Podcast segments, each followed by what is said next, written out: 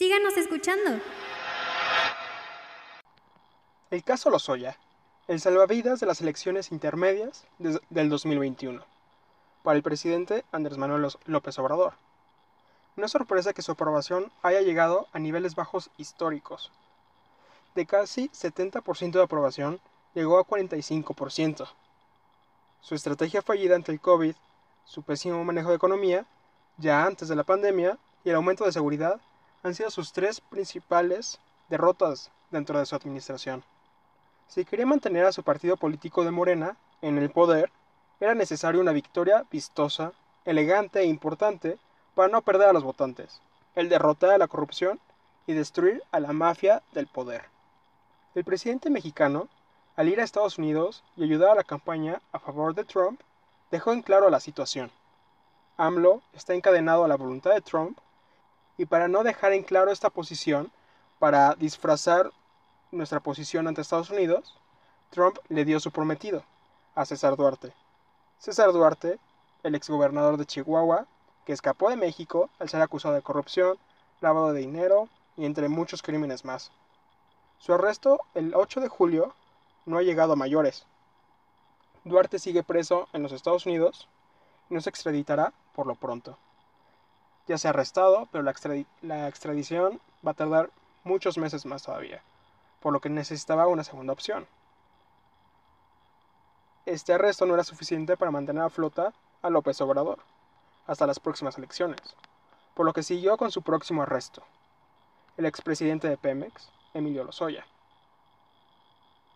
Lozoya fue partícipe de la estafa maestra, una operación la cual extrajo 400 millones de dólares, que sepamos, que sepamos, de varias instituciones públicas, para distintos fines como financiar campañas, compra de votos. Lozoya es uno de los partícipes más grandes de todos, por ser el director de Pemex. Tuvo contacto hasta con el presidente Peña Nieto.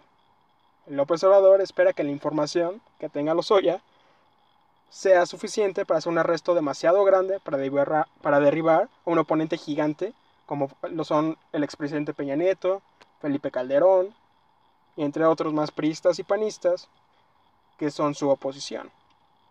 En menos de un mes, gracias a esta estrategia, la aprobación de 45% se elevó a 54%.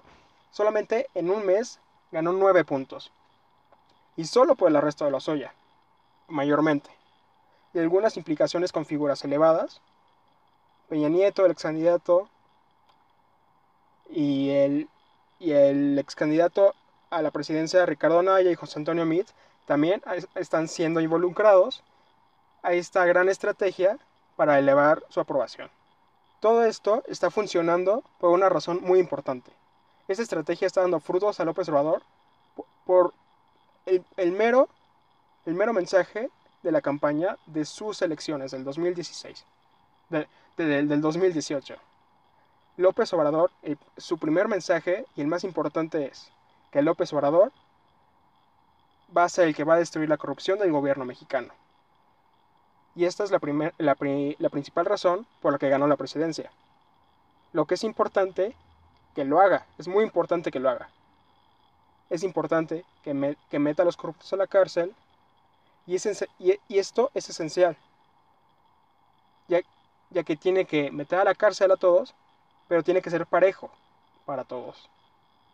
Y esto se ha demostrado que López Obrador está infestado de la corrupción, ya que se ha visto que no es parejo, si solamente está en contra de los que no están a, favor de su, de su cuarta transformación. Tenemos figuras dentro de, su, dentro de su partido y dentro de su equipo como Irma Erendria Sandoval, que tiene el caso de no investigar las acusaciones de sus compañeros más cercanos de corrupción. Todos los escándalos de su esposo John Ackerman, que John Ackerman es un gran bastión de la 4T.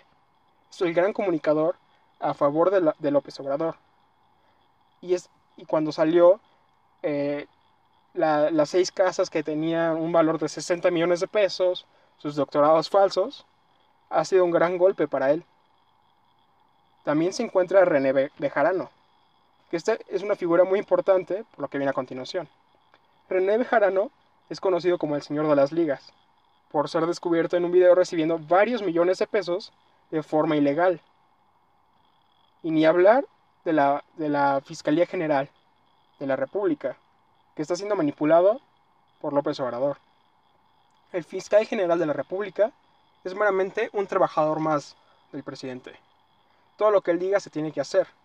Y ahora, y ahora se ha visto más claro durante el caso Lozoya. El fiscal general debería ser la autoridad, es el policía supremo de todo México.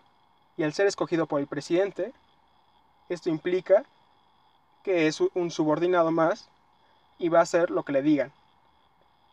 No va a poder meter a la cárcel a los que sean, a los que sean este, verdaderamente corruptos, sino a los que el presidente diga que son corruptos.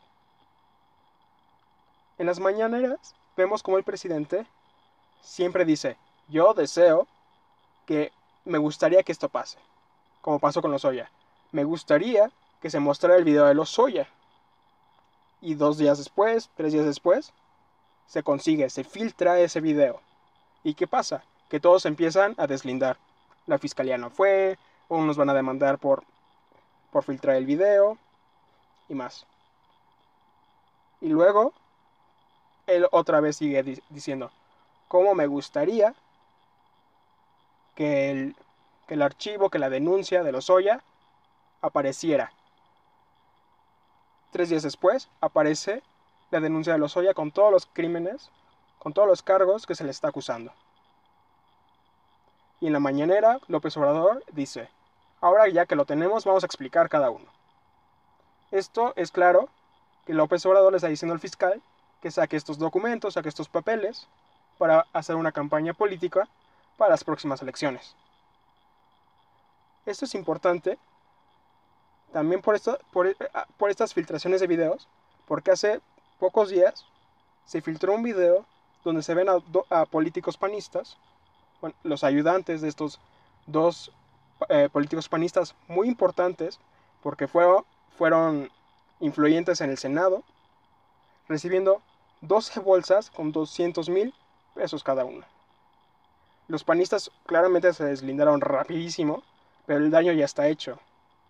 Los panistas no habían dicho ni hecho absolutamente nada era obvio que ellos sabían sobre estos videos. Claramente, esto es un golpe para la oposición, que se basa mayormente en el priismo panista y perredismo, lo que sobreviva del PRD. Se le mandó a traer a Lozoya de España. Y esto es esencial para derribar a figuras importantes. Pero, e, pero el gran problema de cómo están manejando el caso es que lo están usando lo están desgastando para figuras no importantes. Todo esto, todo lo que, todo lo que viene siendo que los Soya lo traigan a México, tiene que ser usado para derribar una figura importante. Si la usan para una figura menor, ya no tiene importancia. Los Soya es una de las mayores figuras de corrupción de la historia moderna de México. Y la esperanza o lo que se, lo que se prevé, lo que se desea por el pueblo mexicano, es que él diga los nombres de todos los corruptos mayores del país. No que diga dos diputados, dos tontos, ahí. A nadie le importa. Queremos ver eso. Si esto sigue así, si Lozoya no da grandes nombres importantes, la gente se va a desilusionar el objetivo de López Obrador de usar a Lozoya no, no va a ser al 100% de su capacidad, va a ser a un 30%. Es un desgaste para su carrera, para su carrera política de las próximas elecciones. Y las consecuencias para López Obrador no acaban aquí. Solo hace unos días se difundió un video donde su propio hermano, Pío López Obrador, recibe dinero de manera ilegal para la campaña del 2018. Y este sí es un gran golpe para el presidente, ya que toda la imagen de López Obrador se basa en su honestidad y su combate a la corrupción. Si destruyes la imagen de su honestidad, destruyes por completo no solo a López Obrador, sino al partido de Morena, que ya se está destruyendo por sí mismo.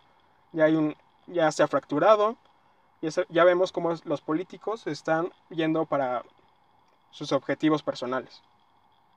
La oposición no tiene nada que perder porque ellos ya lo tienen perdido. Ya sabe, el pueblo tiene su imagen de que son corruptos. Pero si Morena lo pierde, es un, no va, va a ser un golpe mayor para los de Morena. ¿Por qué? Porque Morena no ha dado ningún resultado positivo. Destruyó la economía, el desempleo más alto que se ha visto en mucho tiempo, la, inseguridad más alta que se ha visto eh, de del México moderno.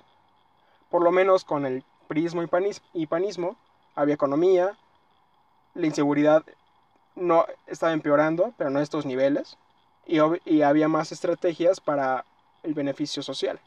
Pero esto es claro, que el arresto de los Soya no va a durar hasta el próximo año, por lo menos el impacto del arresto de los Soya. ¿Cuál será el próximo paso de Andrés Manuel para seguir con su campaña del 2021? Yo soy David Turner, nos vemos la próxima semana. Síganos escuchando.